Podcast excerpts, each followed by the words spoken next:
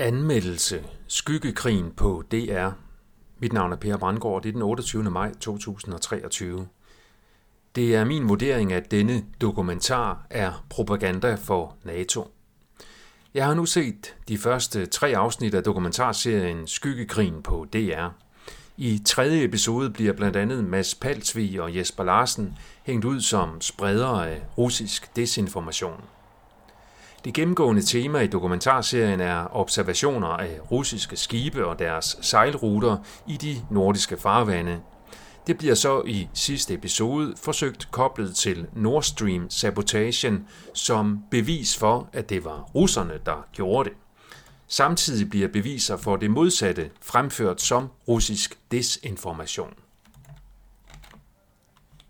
I en scene i dokumentaren ser man, at graverjournalisterne fra de nordiske statsmedier bliver bekendte med Nord Stream sabotagen. Det tyder således på, at produktionen af Skyggekrigen er startet før Nord Stream sabotagen.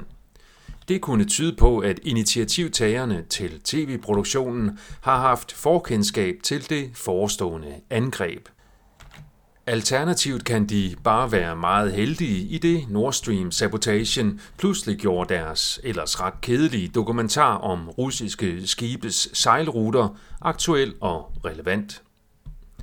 En koordineret samproduktion mellem det danske, svenske, norske og finske statstv kan være igangsat af en tværgående efterretningstjeneste med forkendskab til Nord Stream Sabotation.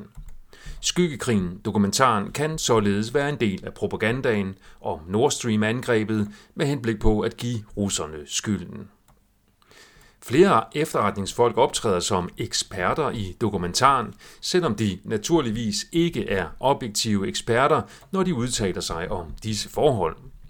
Seerne bliver ikke gjort opmærksomme på den interessekonflikt, som de iscenesatte eksperter har, ligesom seerne heller ikke bliver gjort opmærksom på, at produktionen er finansieret af en krigsførende part, der i sagens natur er interesseret i at bringe fjenden i et dårligt lys.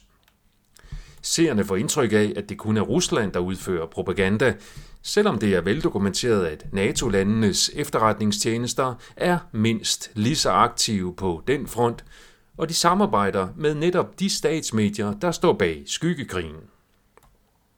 Min konklusion er derfor, at skyggekrigen ikke er sandhedssøgende journalistik, men derimod propaganda, formentlig koordineret af de nordiske efterretningstjenester i samarbejde med NATO.